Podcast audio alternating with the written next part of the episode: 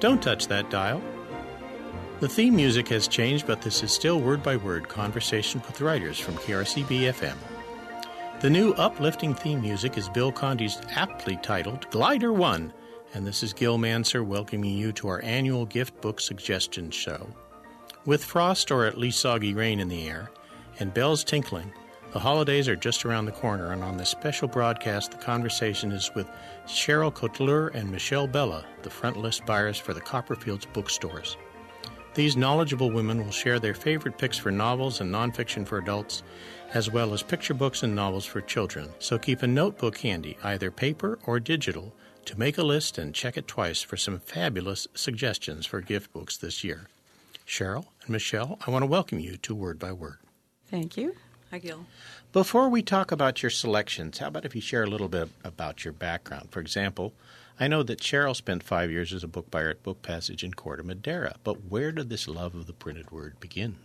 My famous story is um, after I got my graduate degree, I couldn't find a job and I wandered into the cottage so, bookshop. what was the degree in? Um, I have an MFA In? in fine arts. Okay. Yeah. And I wandered into my neighborhood cottage bookshop in San Rafael, California, that had been in an existence when this was in 1986. When it closed in 94, it had been in existence 45 years. And I said to the clerk, You guys hiring? And the next thing I knew, I had a job at $4.85 an hour. Wow. And the rest is history. Princely. Sum. Yeah. The rest is history. So, Bella, how did you get your love of books? Well, I've always loved books and art my whole life. And I, when I was in college at Long Beach, I worked in the bookstore there. And I've worked at Copperfields for over 20 years. Mm-hmm. And that's because you wanted to live close to home at the time, is that right? That's correct. I live in Graton. Right, which is pretty close. It's surrounded by Sebastopol. so, how, what is involved in being uh, a book buyer for a, well, I guess we'll call a small chain? Is uh, do people send you catalogs and you look through and say I like that one, or do you get uh, pitches from from salespeople who knock on your door, or emails, or what? You get all of those things. And it's funny looking over the 25, 27 year span of being a buyer in one way, shape, or form. Um, there's been catalogs that long and much, much longer, but now it's gone digital. We mm-hmm. work with electronic catalogs. Having said that, we also get galleys, we get pre advanced copies of books to look at, occasional manuscripts. We read the catalog copy, we compare it to um, other books like it and the author's whole oeuvre, and we also get blurbs and emails from reps and other people who know about these books coming out. And then the actual salesperson comes in after we've done our work, mm-hmm. preparing the electronic catalog, and sits and pitches what they know more about the book. They might have read it before we have, their sales team might have read it there's a whole lot of conversation that happens. But the thing that I've always felt really strongly about that people need to know is that there's a curatorial aspect to an independent bookstore's buying um, habits. And that's something I'm very proud of. We really bring a wealth of knowledge to the job. We read quite a bit. We really discuss with our colleagues what the books are about and what chances we want to take with them and how we want to promote them. I mean, I'm not saying that there's not none of that goes on with chains, but it's far more formulaic in the so-called other end of publishing, other in our independent bookstore end. We're very curatorial. So, do you have a, a collection of readers in mind when you're getting your books? In other words, how do you, you know, the New York Times list, what is it, 10 books every mm-hmm. month? And and uh, there's other lists that comes out, bestsellers, mm-hmm. and and certainly the big publishers always want to push their books and their front list books. Mm-hmm. Is there no explain the difference between front list and back list? It's simple. The book is a front list book when it's first being sold into a store. The minute it sells just one copy, it's become backlist. Really? So front list means brand new. Okay. Never been there before. Never been there before. All right, even in a different version. Well, well sometimes yeah. they do new editions okay. of old books, and then you're buying it as a front list. Right. So it's the 50th anniversary edition of something. Right. Even the paperback version of something can be considered front list. That's true. Okay. it's. Yeah. Is this true for um, children's books as well? Same yes. kind of process. Yes, it's the same. It is the same process. A lot of the picture books, we do get physical copies of the, the unbound book, Right. to be able to tell what it looks like. But that's not as much as it used to be because of the digital. It's so You're much getting- cheaper to do it Sure, digitally. sure. Yeah. So, does the artistry of the book mean a lot to you when you're making your selections? Absolutely. For the children's books and the gift books and the cookbooks, the, the actual physical package is very important. And that's why sometimes, like, this cookbook is a 10 speed cookbook, which is a local Bay Area publisher. And I know I have confidence. Well, tell everybody what book you're holding. this book is called Jerusalem. It's a cookbook, and it, the production value on this book is just excellent. Mm-hmm. Everything about it. I mean, the recipes look really good, but the the package is almost perfect as far as I can tell. And but I trust 10 Speed to be able to produce this type of book and to do it again. So if they have another one with a similar take, I, I know I feel confident that they'll it'll be nice. So, this is a cookbook. To say the authors' names. Oh, thank you. Uh, Yotam Olenge, Olengi right? and Ottolenghi. Sa- Ottolenghi, Ottolenghi, and Sami Tamimi. This And is you were telling me they have a restaurant in England, is that right? London. London. Okay. Yeah. Well, that's in England. yeah. Yeah. And that you have uh, shared some of the food from their previous book. Yeah, Yotam came to the Bay Area, and the publisher um, put on a dinner for a bunch of us booksellers and other people in the pub, in the foodie world in the Bay Area. And so it was a great chance to sit and talk with him while the food was being served at our table. It was Right. fabulous, and it was his previous cookbook before this one. It's called Plenty. And f- from another local publisher, Yeah. Chronicle Books. Yeah. Also Right. does Yeah, incredible job with packaging. yeah. Right. Well, let's turn to novels for a, for a bit. Uh, we're we're going to have a combination of ingredients. We're going to look at novels and picture books and uh, nonfiction books and who knows what else books. But let's start with Barbara Kingsolver's flight behavior, because it's uh, the description. Dellarobia Turnbow is the protagonist. She's a farm wife who gave up her own plans when she accidentally became pregnant and 17 and had settled for a decade of domestic disharmony on a failing farm and seeks to escape with an obsessive flirtation with a younger man. Heading off to her tryst, she encounters a shocking sight a silent forested valley filled with what looks like a lake of fire. And suddenly, the place is inundated with scientists and seers in the other world and um, religious fanatics and anyone else you can think of who would appear with a mysterious sighting like this. Is that the summary of the book? It's a it's very good. Um, you know, Barbara's Kingsolver is such a fabulous storyteller. So although there is always a kind of a social justice and or environmental quality to the stories she tells, they don't overwhelm the story at all. These are characters that you really get interested in. And I don't believe it gives anything away to say that this Dellarobia sees this river of fire in a valley and comes rushing home, doesn't know what to do with that information. She's not wearing her glasses. When people finally go up to see what it is she's seen in this valley, it's a massive, hundreds of thousands of millions, I don't my figures, of. No, um, no, don't, don't, don't, don't give it away. Oh, Please. It just Okay. glows. Okay, All right? just glows. It just glows. Okay, then don't say any more about what she sees. No. Having said that, um, I love the quality of um, all the different characters. Their stories are carried very well, and it has a kind of a real rollicking sort of. The way it reads, it's almost like um, Baptist preaching. It's just got this really good, fun quality of reading to it that I enjoyed when I was in that book. Well, she is a wonderful writer.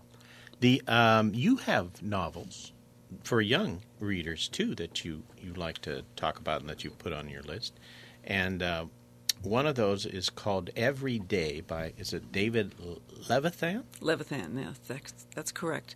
Le- Every Day is a really interesting book for older teenagers. Is And that young adult? It's young adult, Okay. considered young adult. Um, this the character wakes up every day in a different body, and sometimes it's.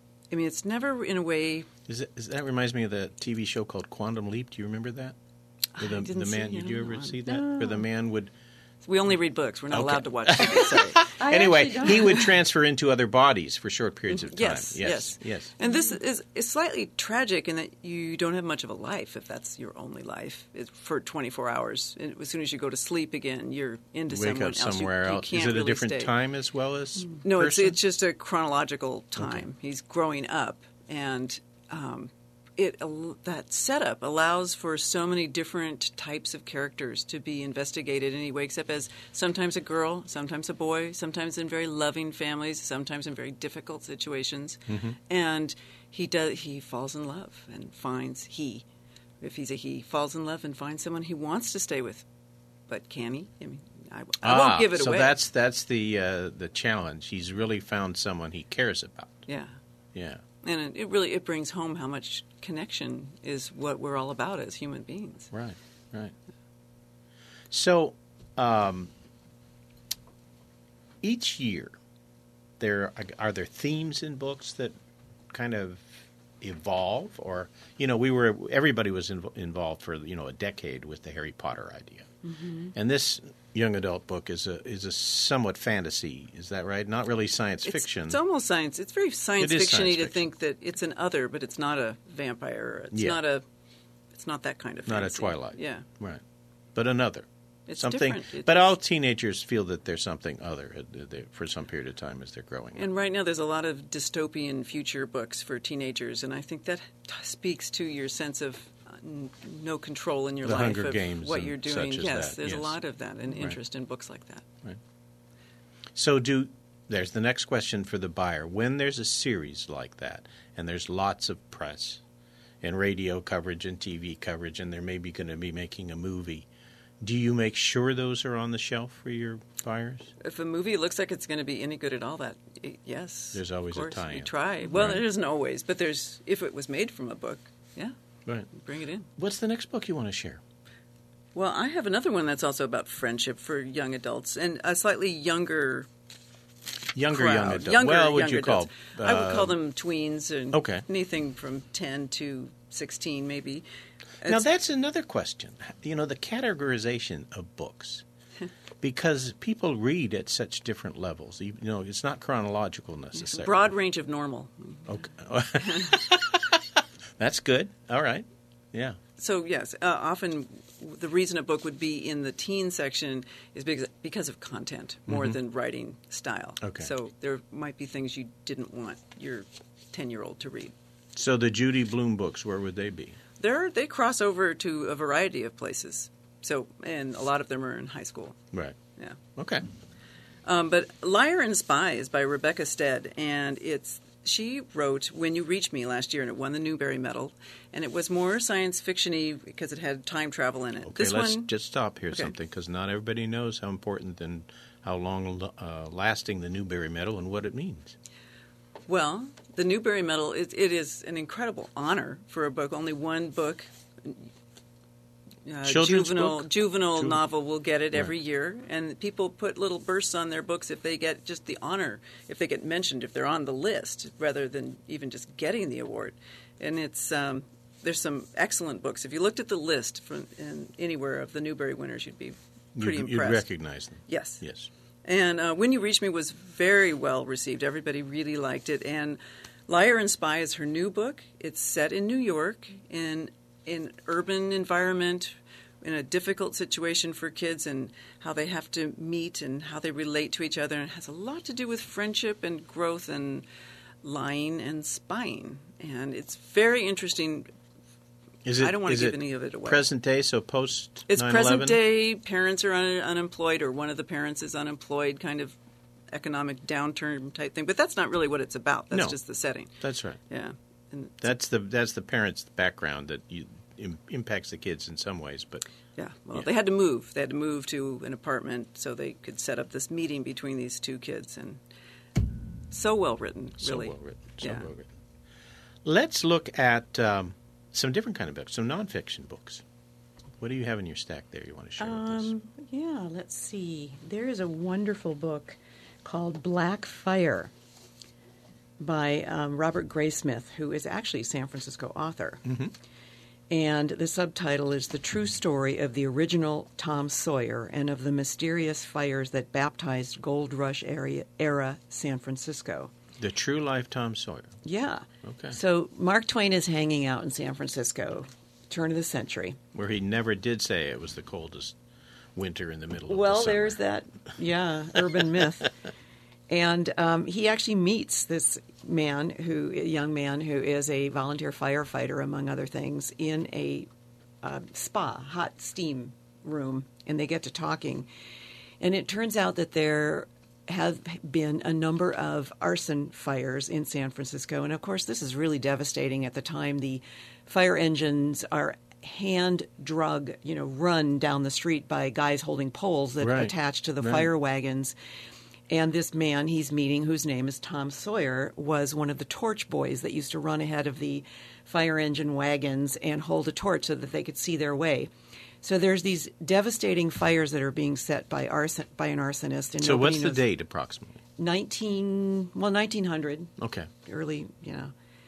And the story that Tom Sawyer is telling Mark Twain is is that he and his a couple of people he's working with, this Tom Sawyer sets himself up to figure out, investigate who is setting these fires to get ahead of him and get it stopped because everything's wood. Mm-hmm. And there were six major arson fires that are apparently to this day some of the worst burning of an urban environment ever by an arsonist hmm. in history. Hmm. So there's an investigative quality, there's a suspenseful quality, and there's this f- wonderful real life person who's a great storyteller. And Mark is so Mark Twain is so impressed by this character that he then names his character in his subsequent book Tom Sawyer to hmm. honor him. Right. So it's a riveting, wonderful read, and it will work for all kinds of ages. I can see. Yeah. Yeah. So you get some history and some literature and some fascinating and exciting adventure. Yeah. Right. Yeah. On one package. Yeah. Yeah. So, in addition, I would love to look at that big book you have there with the uh, the dragons on the front. Uh, the picture book, Yes. Dragons Love Tacos. Dragons love tacos. Now, what it shows on the front is just so I can describe this. It's in colors of orange and purple and yellow, and there's this big something, a big bulbous something laying on the ground it's with. a dragon. It's a. It is a dragon. Well, it didn't. I see you had your hand over his head. Oh, sorry. So I didn't know that. It is a dragon laying on his back like he's had a very good meal, and on top of his belly and in his wide open mouth are obviously tacos by the dozens. They love tacos. Because dragons love tacos. they do. Apparently, all kinds. Even though they misbehave sometimes and might accidentally burn your house down if there's too much hot sauce in their tacos. Yeah, it's the salsa that does it. It's the salsa that does it. And They don't do it on purpose, but at the end, then they'll help you rebuild your house if if there are taco breaks. Uh huh. That's why they have the those little hands like this, yes. so they can So they can eat- they can wield a eat their- hammer and, their- and, and eat their tacos and eat their right. tacos. Yeah. Well, good. This is a very imaginative uh, story for slightly older uh, children. Not Okay, it's by Adam Rubin, R U B I N, and illustrated, Illustrated by by Daniel, Daniel- Salmieri. yes, S A L M I E R I. yes. All right, that looks good. Fun. It's really fun. Is there's no cookbook to go with that one yet? There might be a recipe for salsa. That you know, Oh no, you don't want to have your kids eat that if they're going to have a fire retardant chemicals needed. be funny. I think there might be. Huh. Okay, you have another picture book, the um, the Hanukkah book, have- That- because holiday books are a, uh classic tradition at this time of year, aren't they? That's true. People like to give the same book that they grew up with, but then there's always a new one you can pick up. So, what are the popular old books that people are they still Well, the night giving? before Christmas. Night before, sure. Yes, absolutely. Right. Everybody, I bet every household has Clement one Moore, night before? Christmas. There's um, Polar Express. Uh-huh. It's a hugely popular book every year. You know, there's always new kids. New kids Right, need right. these same old books, but also brand new books. And there's a series of books by Jane Yolen and Mark Teague called "How Do Dinosaurs Do One Thing? How do they go to sleep? How do they wake up? How do they do all these different things?" And now this year they've done "How do dinosaurs say Merry Christmas?" and a separate book, "How do dinosaurs say Happy Hanukkah?" And in the beginning, the dinosaurs um, misbehave, or you wonder why are, are they misbehaving? Do they do all these really not appropriate things? But in and then in the What end, kinds of things are not appropriate in a picture book for dinosaurs? well, at, at Because you got my interest peaked. yeah. Yes. Does does he blow out the candles oh, when no one is right, there? Right. right. Does he peek at the presents stashed under Dad's bed? Does he write his own name on each gift card instead? Ooh, that's a clever idea. And the very dex- next day, does he gab up, grab up the gelt, squeezing the candy coins till they all melt? Mm-hmm. Does he snatch away dreidels so no one else can play? Does he do this for each of eight festive days? No, a dinosaur doesn't. He sings every prayer. He takes turns with the dreidel, remembers to share. He eats up his latkes and clears away dishes. It goes on. I can see. To the whole thing. Does But that rhyme with fishes? It's, it's a good one. I like this one. It's fun. It does. It, Yeah. And it's interesting because these dinosaurs are dinosaur sized in the middle of the rooms. And they have adult parents. That's right. Real human parents. Real human parents that are raising them. Well, see, that's what parents think of their kids sometimes. And sometimes I bet the kids feel like wild dinosaurs too. Mhm. Yeah. But they can still behave well. Right. Yeah. Okay, well, back to adult books. We um, one of the nonfiction books that's been getting a lot of attention. The, the is called the King of King Queen, geez, Queen of Katwe, and uh, it was written by Tom Crothers, who used to write for Sports Illustrated and ESPN magazine. And it started out as a small piece, I understand, about this amazing young girl whose name, and I'm going to have to look at it, Phiona Mutesi, who was a young Ugandan girl who uh, literally slept in a you know wood mu- uh, mud walled shack with her mother and siblings, and uh, learned to play chess and became a grandmaster in her country. This is an amazing story on many levels. Um, on one level, the uh, poverty in Katwe, which is a suburb of Kampala, Uganda, one of the absolute verse, uh, worst, um, I say suburb, I mean to say slum, Right. um, worst, worst slums outside of Kampala. People are so poor that really it's not even mud hut. It's tin pieces, uh, you know, put together, and, and it's in a valley where it floods all the time. And so in the middle of the night, it's sewage and flooding, and very, very, very poor. So there's a man ma- named Robert who grew up in that slum who's African who comes back to start a program to try and get something for the kids to do. And mostly he's doing soccer camp for the mm-hmm. kids. Mm-hmm. But he realizes that there are kids who won't play soccer. And he hits upon an idea to do start chess games, and mostly the boys. It's just boys showing up. And one day, Fiona follows her brother through all the back alleys and wants to go see what the brother's going to. Her brother Brian. She's nine years old. She's so shy she can barely. She's illiterate and cannot read or write, but she's very shy. And she starts uh, asking if she can learn to play. And Robert says, sure. And her very first teacher is a four year old girl who has just enough information to teach her what the pieces mean And how they move. how they move. Right. And she starts learning how to play chess, and she's a whiz. She's a natural at it. One thing leads to another. The country scrapes together enough money to send her to first a, t- a tournament in the Sudan, and she shocks everybody by winning. Her mentor, Robert, figures she should go just to learn how to be playing chess with other people mm-hmm. outside her mm-hmm. community. And then ultimately, Uganda gets enough money together to send her to Russia. She's never seen snow. She's doesn't have a clue how to use a bus, um, anything, and stay in a hotel, running water. But she wins a whole lot of the contests, not all of them, but a lot of them in Russia. The thing about this book, though, is that while this is an amazing story, the author walks a fine line with also showing you how every time she goes back to her community, there's so much psychological dissonance because she when she, the very first time she wins a chess match somebody interviews her when she's in, back in her community and says how do you feel? What will you do tomorrow morning? And she says look to see if there's enough food to eat.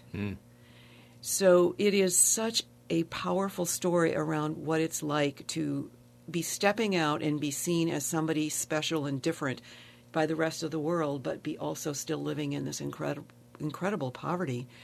And um, it's very touching and moving and really thoughtful that way. An interesting, quite different approach. Yeah, You you always yeah. see these you know these basketball players or soccer players Right. or or uh, I don't know great fishermen who come out of some you know small you know out of the way place, Right. but they manage to quote break free or get away or Right. whatever, and she's Right. still going back. 'Cause She's so young for one thing. Yeah, she's now 15, but it's not. It, she's still going back, and and the country itself. I mean, it's things have not changed. So she's not even becoming famous to a degree is a problem for her in the community because there's no place for that kind of stepping out and being different and unusual. Right. And um, so it's it's quite an interesting story on many levels. Wow. I really I, I was stunned when I was finished with it. I just sat thinking. Well, see, now there's a, a wonderful there you because you read lots and lots of books, and that you are stunned. That's what always amazes me when I you know because I read about hundred books a year for this show, Yeah. which is plenty. Yeah. but when I find that one that just you know surprises me and stuns Yes. me, it's it's got to be talked about. Yep. I agree. This one is really a great So story. when you go into, let's say, Copperfields in Sebastopol, is this in a special spot, or is just on the shelf alphabetically, or how do people find it? Well, we do shelf talkers. We do little blurbs. We write about a book and Do you have uh, your picks that you put together? We're working on that. I mean, You're catching us where we're in process Uh-huh. Okay. of doing. Uh, Because I usually that's done for the holidays. They they often they had been putting out a catalog. right, I don't know if, right. if we're. There are a lot Yeah. of different lists for the holidays, and a lot of them will be up on our website too. I have a few here. Speak, is that right? Yes, yes, these are Okay, and there there's holiday picks for fiction, nonfiction, cookbooks, uh, gift books, um, gifts, which is just not books, and then for ages uh, zero to seven, eight to 12, 13 and up, and stocking stuffers, yes the the less expensive, including one books. called "I Could Pee on This" and other poems by cats. That's a really funny book. I can tell because I, I- I was a cat. Uh, I'm not owner. We can't call him so. I, no, I was. We had a cat who controlled our lives Mm. for. Yes, Long they- period of time. When you're not there, they can do all kinds of things. it's sort of like those dinosaurs and dragons. You know, they So have I a, don't another know that the cats are as well behaved. Right. Um, So, what next book would you like to talk about? well, Hmm, something on the list? depends. Do we want to go older or younger or picture? Well, we've done picture. Uh, is are there any other pictures that are just you've got to see, pick up and hold in your hand and enjoy? And There are actually a ton of really good. There's a v- wide variety because we've got very imaginative fantasy kind of books, and then we've got books that are much more down to earth. Um, okay, do uh, one of each. humor. One of each. Well, one of the ones that's more down to earth. We also do board books for very Oh, right. younger kids, and we recommend some. And one of them is I can do it myself, and one is Now I am big. Just very simple stories for very young kids with very thick pages. And there's there's kind of a retro look to some of these books, which I really like. And um, another picture book that we didn't talk about is the fantastic flying books of Mr. Morris Lesmore. Right. And it, that is a short animated film that won an award Academy Award. by a guy who has written a lot of um, kids' books. And if those people haven't seen it, it's probably going to be available on for Christmas, I think. The a- the Yes. DVD, yeah. Oh, the But DVD, don't know. basically, Yeah. the story is about a man who loves books. I mean, he lives books. Books are his existence. And this huge storm comes up, and they all travel to the winds. And then he goes out to try to retrieve them. Right, And he on the way- up, he ends up with his flying books in this library of sorts that he Yeah. caretakes his whole entire life. Right. Yeah, it's Right. it's a it's a book story. lover's dream. It is. It is. Books about libraries are kind of a wonderful thing, and books about books, and books about how it's okay to just sit and get pleasure from reading a book. It's sometimes. what Now, here's a question. I'm going to put we you have on to the say spot. that it's William Joyce. Oh, oh yes, it's William Joyce. Joyce. I'm going to put you on the spot because you just described something that every parent of a certain age recalls, and we recall those picture, those board books, of the heavy, heavy, thick cardboard, where Mm-hmm. you learned how a book worked. That you put it in a certain way, and you looked at it, and you turned it page to page, and when your parent would read to you, or your, you know, someone else would read to you, you learned how to use that book. But I understand that very young children are now doing on these little electronic devices. So, where does the board book still fit in? Well, you know, one of the reasons it's got those big, heavy pages is so it's um, much less, I I won't say indestructible, but you can put it in your mouth There are some that are waterproof. I There, there are some Yeah. that are waterproof, but it, children really learn by putting things in their mouths. That's why you know the dirt and all that kind of stuff. And when you put a board book in your mouth, you're not going to completely destroy it. But they're also not very expensive books, Mm-hmm. so there's there's a disposable quality about them, kind of. And the Oh, we don't ever more- throw them away, though. We still. But board them. books you can if they get too completely gummed up. But they also um, have very full stories now. It used to be just really simple, like A is for apple, B is for ball kind of thing. And now you get they take picture books that have lots and lots of words. Like Madeline is a board book now, Hmm. and that and they do almost every word, not necessarily every Now, I word. remember Richard Scarry books, which were quite complex. I mean, you know, the, the amounts of things going on in the illustrations Right. were myriad. You, every time you looked at it, you'd see somebody new with lowly worm or whatever. Sometimes you've got it; they scale it down for the board book Right. version, but um, so yeah, there. I think children or humans can really work on many platforms, Right. and we can, especially if you start young, you can do it all. You don't think you have to do just one or the other, and Okay. there's a place for all of it. You are listening to Word by Word from KRCB FM, where tonight's conversation about gift books for the holidays is with Copperfield's Bookstore's knowledgeable frontlist buyers Sheryl Cotleur and Michelle Bella. We already heard some wonderful suggestions, but wait, there's more. So, nonfiction books. Um, we had we mentioned a cookbook. Are there other cookbooks? Let's see our list of cookbooks here. There are so many cookbooks. Cookbooks are kind of a holiday thing, aren't they? There's a great one to, called the Japanese Farm Food, which is coming out, and I really it's this the the texture of the pages is is different, and the the idea there's a lot coming for The texture from of the international. pages, Well, are they're, they on they're rice not, They're? Uh-huh. not slick. They're kind of rough, and it's just an interesting format. Bouchon Bakery, or Napa County, Yeah. Thomas Keller has got a one for his bakery, and that is over the top decadent. I think it's really interesting. It's not all bread, huh? No, no, No, it's not bread. I don't even. Yeah, there must be bread, but there's not. There's one is uh, Vietnamese home cooking. Also, there's a European flavor for a lot of international cookbooks coming out this fall that are Hmm. really interesting. And The Vietnamese home cooking uh, is by Charles Phan, who's the chef at Slanted Door in San Francisco. Uh-huh. And uh, anyway, I wanted to throw that in. He's quite a wonderful chef. S- And you're showing a she's book called a book called Consider, Consider the the Fork. Gerald, you want to talk about? Well, Consider this the is Fork? a Who's, who did this? um, the author. Thank you, Mm-hmm. Bee Wilson. This is a Is history. it bee with a no B It's E E like bee B-E-E. like It's- buzzing bee? like buzzing bee. Wow, okay. Yeah. And the subtitle is A History of How We Cook and Eat. So it's like a 300 year history of the implements invented over time in which cooks, the, the, the implements cooks use in order to create their recipes, their meals. And uh, over hundreds of years, you can imagine how different, how they've changed and evolved and become Used into to be just the and- knife on your belt. Right, right. Yeah. So you get the history of food itself told through the history of the various objects that were invented in order to cook and present food. So this manages to be a book that I think is fascinating for the foodies as well as fascinating for the history readers, and just a fun narrative read that you How, just how far yourself. back does she go? I think 300 years. Ah. Let's see. Um, I'm saying that, and I'm not entirely sure. Because I understand the But- French invented well, the it fork. says is that- prehistory. Oh Let's- well, let's go back a few. We're probably starting with oyster shells. Yeah, spoons, let's huh? go Yes. back a f- ton Right. more. Okay. Yeah.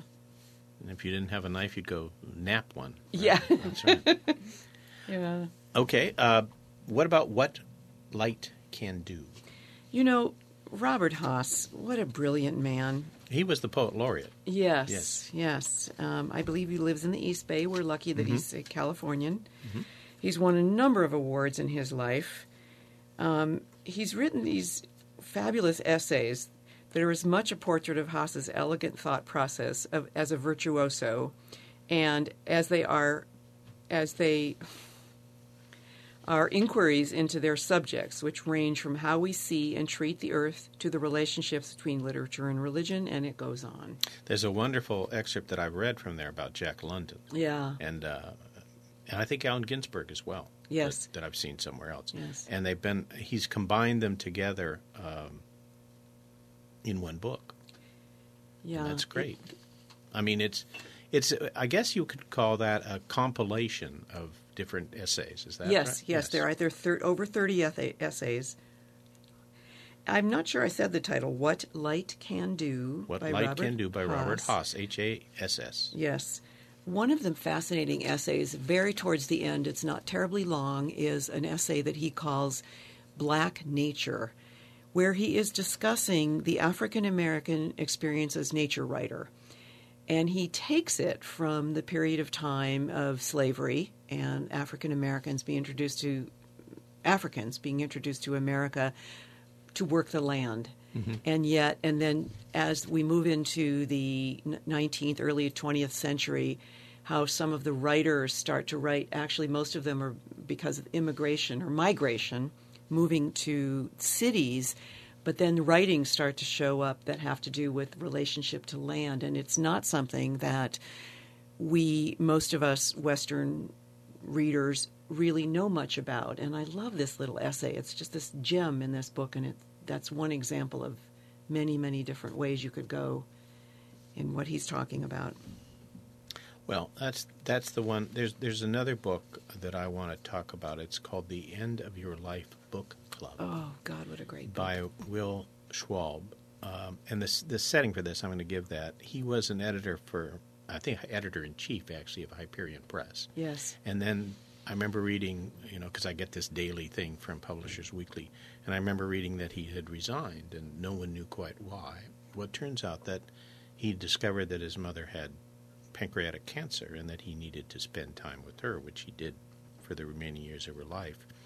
And the the setup for it is that he would. She was a really into books. She, you know, was the uh, director of admissions at Harvard. She traveled the the globe for her nonprofit enterprises in Africa and Asia, um, and really loved books. And so he would ask her, um, "What book did you read that you want to share with me?" And that was kind of the setup for how to look at someone's life, which is not a bad way to look at someone's life because we have different changes of interests and ideas, not just what's picked out by the booksellers, but you know where we are and why we walk into a store and go to a certain section. I just read this book in the last few weeks, and I love it so much. I'm so glad it came up for discussion because one of the things I want to tell people is that this is not a sad book. No, It is a, really a book about living while you're dying. Which we And- all are all exactly, the time. Right. Exactly. And she's his mother, Marianne, is quite a go-getter. She's been a woman who's worked for women and children refugees for most of her life. One of her goals, which she, by the way, gets accomplished before she passes away, is to make sure that there is finally a library in Kabul, Afghanistan. So there's a theme of that running through the book, getting the funding and so forth to get that going. So Will accompanies mom to her chemo sessions, and they're very boring. You sit there for hours getting a drip, and they stumble on talking that they've always done this. That they talk to each other about what they're reading and make the decision that they're all they're each going to give each other the same book to read and discuss it each time they find quiet moments. Mostly they're at the chemo treatments. Well, it ranges from one extreme to another, the kinds of books they're reading. Sometimes something that was published 50 years ago, sometimes that's a book that was going to be published in a week. What they find is they end up realizing that they're actually having conversations on many levels as they're discussing the book. One might say to the other, Well, how do you feel that author will, or that character will handle something that happened to him that is so sad? And the mother will say something and will will realize well gee she's actually probably also talking about her husband who's going to mm-hmm. be left after she passes mm-hmm. away. It's so gorgeous. It's so moving. It's so intriguing. It's funny a little. It's full of life and philosophy and and it just it's just the best book ever. And I, I really hope people give it to each other and talk about it. It's a really good gift book, yes and at the back of the book and you shouldn't consider it just as a gift for someone who's ill. Absolutely not. In fact, I gave it to somebody yesterday whose birthday it is, and he is not at all ill. He Right. just is a great reader. Um, at the back of the book, they actually have a list of all the books they discussed in the entire chapter so that you can go back and get that list. And it's a hundred books or so. It's quite a long list. Yeah. Wonderful book. Wonderful book. When you think of wonderful books, Bella, Yes. which ones do you remember? Which ones do I remember? Yeah, go back, oh, I don't know, as long as you want to. Um, That really had an well, here's impact one on you. actually, though that um, the Madeleine L'Engle book that we're having a 50th anniversary of her book A Wrinkle in Time. Oh, yes. this year. Yes. And there's so that when they do that, they tend to bring out a hardcover version, but the, of course the paperback's still available. And th- that I think is an early introduction to science fiction, which had a big influence on me. Mm-hmm. I really enjoyed her books. And it's nice that they're still here. It's just one of the great things about kid books is people continue to give them to their children and their grandchildren, so it keeps them alive in a way that some I mean, some adult books are too, but not I don't think as many. Right. Well, I, I know that, you know, I used to go to people's houses and there would always be bookshelves.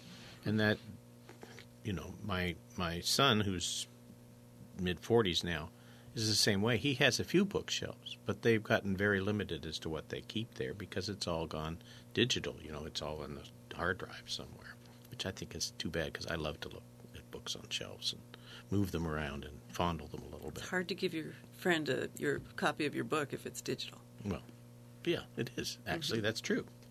The um, but we won't go there yet. I have thousands of books. You'd stumble over my books. Oh yeah, Believe me, you'd have lots to I touch would imagine. look Yes. at. Which book do you re- recall with fondness that's still on a shelf at Copperfields? I um, it's always this is always such a hard question to me. Not the no, the best. no, no, but- because there's some that have moved me so much over the years that it's they're not there's not just one book.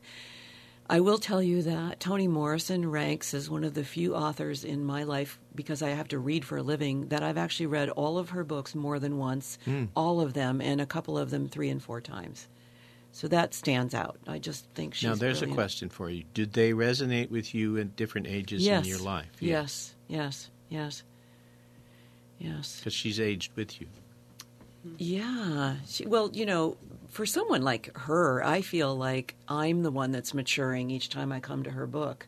The book exists as a finished novel. Mm-hmm. So it's there's no words changed, but when I come to it, it's I have, I hope, a little more wisdom. That's an interesting thought. Yeah. Yeah, the words haven't changed, No, but the it's the reader, reader. has. Yes, yes. I have to grow more full each time I approach her book. So, as a reader who comes up to the front desk or the, I don't know, whatever it is you call it, is that the front Mm-hmm, desk? Uh, and says, I want a book about such and such, like so and so, how do your uh, retail, what are they called, booksellers, Mm-hmm.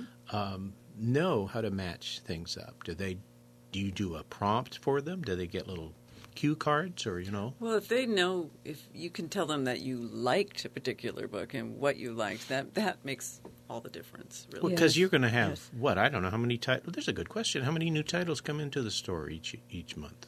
Each month, Yes, oh, it golly. depends on the time of year. Yeah. this time of year. This time of year, hundreds. thousands. Well, we yeah, thousands is probably more accurate. Yeah. When you think that we saw recently one publisher, one half of one publisher for the spring season, I'll just give you an example. Random House, one half of that company for one quarter of the year, and we had to look at 600 titles. Yeah. Whoa. That shows you. Well, what's going to happen with this new consolidation that's in the works? Well, who knows? Good question. Yeah. Yeah, is that Uh, good or yeah. bad for readers? Uh, It, it, hard do- it doesn't have to be bad. I mean, Yeah. Random House is so big. I loved how you couch that. It doesn't have to be bad. But you know, well, big business. I mean, we're all, Yeah. Yeah. this is Sonoma County, right? We're not really into big business, but it Yeah. seems like it's an evil thing. But there are economies of scale that make it so it, it does make sense, and we have more than one store because the economics of it make it Yeah. much more viable. Mm-hmm. I think it's too early. It's a wait and see, but I'm not completely anti that this happened. And I was in a discussion with a friend yesterday who was horrified that I wasn't anti that it happened. Well, Random Right. House is a really seems to be they treat their Is they representatives going to call it Penguin well. House though, or Random no, no, Penguin? What is it? Random House Penguin. No, I think Random Penguin's better. I think Yeah. they're going to call it we Penguin. joked about Penguin being Random. Penguin Yes. House. Penguin Yeah. House. yeah. Speaking of houses, that's a perfect tie-in to Roundhouse. Oh, I, I really would love to talk about I know this that. book. Louise Erdrich. You know, Louise Erdrich, um, she's um, half Native American, Chickasaw, I'm sorry, is that right? No, Obji- Ojibwe. Ojibwe? Ojibwa? Ojibwe. Right. This book, she's been a wonderful writer for her entire career. Uh, but I really, really, really think that Roundhouse is like another level of good quality writing and good quality story from Louise. This book, by the way, is one of the five finalists for the National Book Award. And what she manages to do in this story, it's set on the Ojibwe Reservation, present day. There's a woman who is very much of a community leader who has some horrible violence perpetrated against her, and she comes home quite ruined and destroyed and distraught from this. And her husband is a tribal judge, and they have one boy who's a 14 year old. So the whole family is really thrown into disarray and and uh, pain because of what happens to the mother. Throughout the story, the young boy they're trying to figure out who was the perpetrator of this event. So there's a suspense element. Uh, the boy, what I love is that she manages to pull off this his adolescent angst when he's hanging with his other 14 year old buddies that is so perfect, so pitch perfect, where they're comparing themselves to each other, they're joking about girls, they're seeing who can ride their bikes fastest. So there's that quality of reality. And then there's the reality of the family that's falling apart, and they all love each other very much, but how to deal with that incredible pain. And the third reality is is that the question is when they figure out what they know what the crime is, but when they try and figure out where it happened, she's having memory issues about where it happened because if it's on the reservation, there's certain authorities that have to resolve it. If it's off the reservation, there's other authorities, and this com- brings into question sovereignty and the rights of Native Americans today to have justice. Right, and tribal tribal justice is different than Yes, uh, Western justice, I guess we'll call it. right, and American it is es- justice. it's especially painful when the crime is so horrific as it is that they cannot seem to find It's out. a hate crime. Yes, Yes. they cannot seem to find out who should be taking on the perpetrator and getting justice brought to the fore. So, But the 14 year old knows for sure who did it. well, At least that's what he he he believes. Yes, he believes, and he has some actions, choices he makes late in the book. There are other people that come to the conclusion sooner than the 14 year old boy. He's, but, um, it- oh my God, what an incredible story. And I, that's why I'm raving about it too, that I love these books where all of the various layers are all very well developed. Mm-hmm. There's no dropped ball anywhere. No It's dropped really- ball anywhere. Yeah. Okay.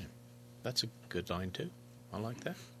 Let's look at short stories. Short story collections always have an interesting, seems to me, a life.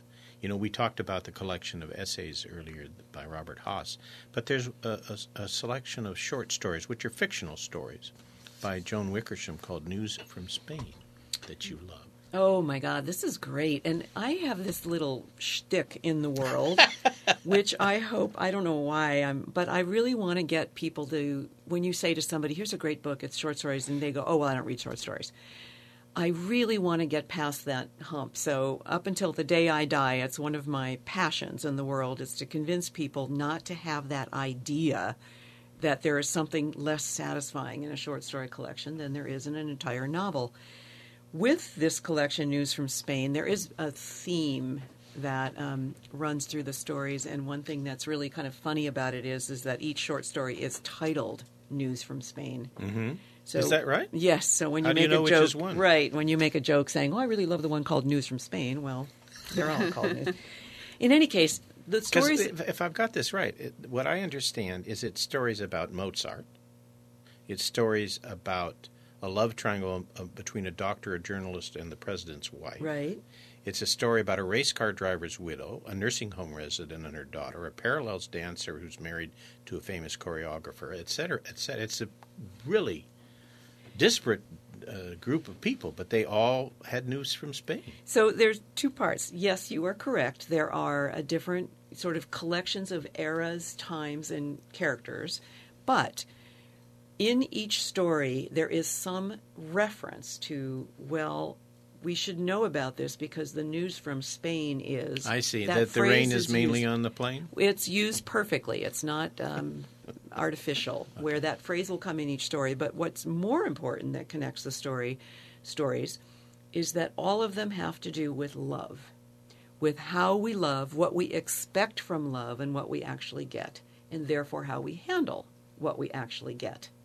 That's the the beauty of this collection of stories. So, are these stories that you would read one at a time in sequence? No. Does it matter? One at, you I- can pop in and out, or what? You could I to me it read like a novel. Okay. I, from front to back, it they, it has a flow, it has meaning. I actually think that when they publish books like this, they very carefully choose what's first, what's second, what's Mm-hmm, 3rd and I think that one should, on faith, honor the editor and the author and Right. read them in the order.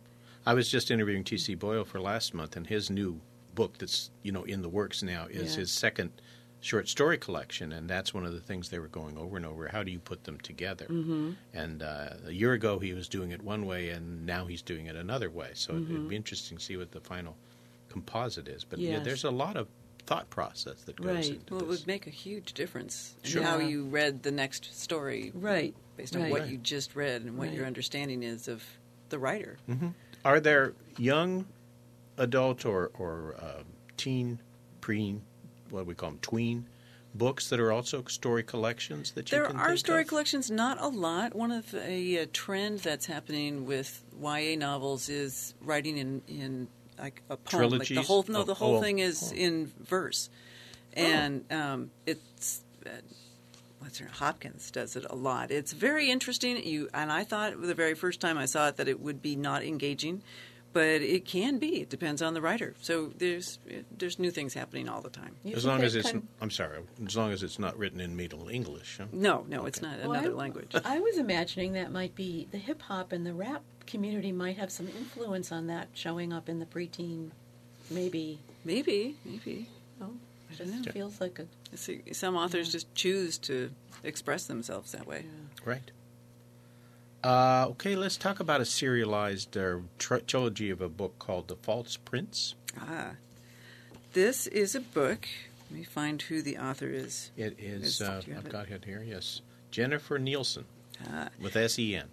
False Prince is great. And a lot of the kids' stories have very similar plots. It seems like there it's, it's another trilogy, and this is the the missing prince story. And but it's different. I mean, her writing style is excellent, and it's it's so much. It's different in that her writing style is well, excellent. Well, no, not. oh, I guess I shouldn't put it quite that way, but um, they all bring us a different world to life, Right. You know, to delve into, and this is the beginning of a trilogy, and um, I think that people will who like adventure stories will love this book.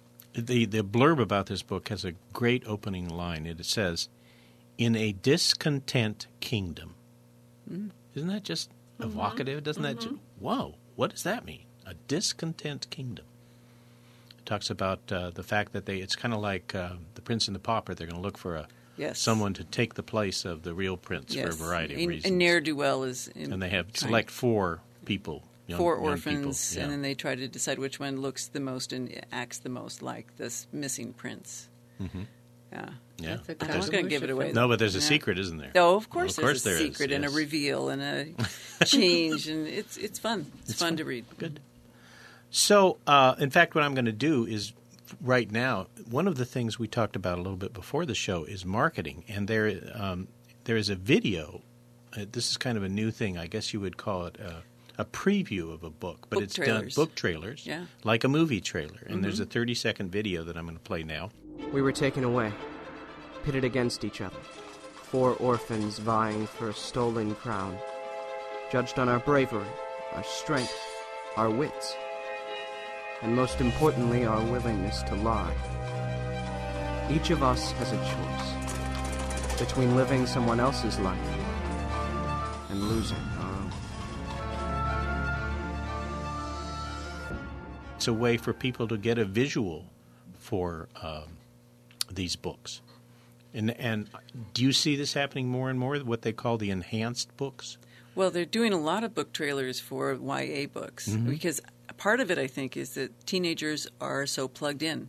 They're online all the time. They're they're creating lists. They're reading blogs from other teenagers about what to read, and it's just another way to put your product out there, Mm-hmm. to put it in your face. And if the more interesting ones, it's true. You know, you want to make something that goes viral, Right. if you can. Right. There's an interesting website called Goodreads. that Yes. a lot of teenagers really. Do they? Yes. Really? You look at some You of kind the, of share your list of books you liked. Yes, you share your disliked. books. You write. You, you can write your own reviews. You can read what other people have written about it, and they have spoiler alerts. So you, if you don't want to read it, you know you don't want to know what happens. You don't have to. And I've just noticed there's a lot of teen uh, involvement. Mm-hmm. In, You don't want to write a book report for school, but writing for your friends, that's, That's a whole to- different thing. completely different. Yeah. Completely different. Because that's a matter of opinion. Yeah, well, That's right. and you can say whatever you want. That's right. Yeah, You can't to the teacher. one thinks not. So this this is a, is this an exciting holiday season? Will there be lots of books flying out of the doors Oh, just just my as though the wind came and took? It, it feels like what my sister used to say is hog heaven. There's just so many good books that I, it's all I can do to sit there and work when I just want to read all day long. There's It's just a great problem stuff. for everybody who works in a bookstore. Yeah. Right. Yeah. Right. That would be a difficult problem to have. Yeah. Well, I want to thank both Sheryl Cotleur and Michelle Bella for coming and sharing their list of books to give these holiday seasons and for to keep on your shelf and share and just enjoy. Thank you so much. Thank you. Thank you, Gil. As Sheryl and Bella were leaving the studio, they gave me a copy of Robin Sloan's novel, Mr. Penumbra's 24 Hour Bookstore. The setting is a tall, narrow bookshop on a San Francisco side street where shelves rise three stories in the air, and the newly hired clerk has to dash up wheeled ladders and lean out to grab particular titles from a shelf. Since the store is indeed open 24 hours each day, there is a different bookseller assigned to each eight hour shift. But as Mr. Penumbra explains, the clerks must not read any of the books on the high back shelves. Instead, they can read the used and new copies of backlist science fiction, mystery, and chess books that line the low shelves in the front of the shop. Mr. Penumbra's 24 hour bookstore is a book about computers, both old and new, the octopus known as Google, a 500 year old secret society, and what it means to be a bookseller who falls in love with a computer programmer who has dozens of identical red t shirts simply because it makes the task of dressing easier each morning. This is an intriguing, entertaining, and quite fun book that I personally recommend. So, to sum up the list of other books mentioned on today's show, for novels, we had Barbara Kingsolver's Flight Behavior and Louise Erdrich's Roundhouse, which, as predicted in the conversation, has been selected as this year's National Book Award winner. For juvenile novels, we had Every Day by David Levithan, False Prince, Book One of the Ascendance Trilogy by Jennifer A. Nielsen. For short stories, we had News from Spain, Seven Variations on a Love Story by Joan Wickersham.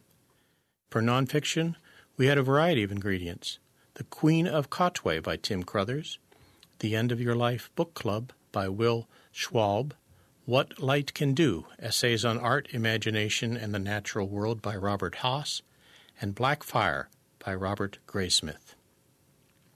For cookbooks, we looked at Jerusalem, a cookbook by Yotam Ottolenghi and Sami Tamimi, and Consider the Fork, a history of how we cook and eat by Bee Wilson. For children's picture books, we looked at and enjoyed Dragons Love Tacos by Adam Rubin with illustrations by Daniel Salmieri, How Do Dinosaurs Say Happy Hanukkah by Janet Yolen, The Fantastic Flying Books of Morris Lesmore by William Joyce with illustrations by Joe Bluhm, and at the end there's a stocking stuffer with the amusing title I Could Pee on This, and other poems by cats by Francesco Marciuliano. We hope you will keep these book suggestions in mind as you purchase gifts for the holidays. We want to thank you for sharing an hour with us on KRCB FM's Word by Word. Our studio engineer is Mark Fuller, our program director is Robin Pressman, and I am your host, Gil Mansergh. Everyone at North Bay Public Media, KRCB FM wishes you, our incredibly marvelous listening audience, the merriest holiday season. We invite you to tune in next year at 7 o'clock Wednesday evening, January 2nd, for our next word by word broadcast. We will leave you tonight with our catchy new theme music, Bill Conti's Glider 1.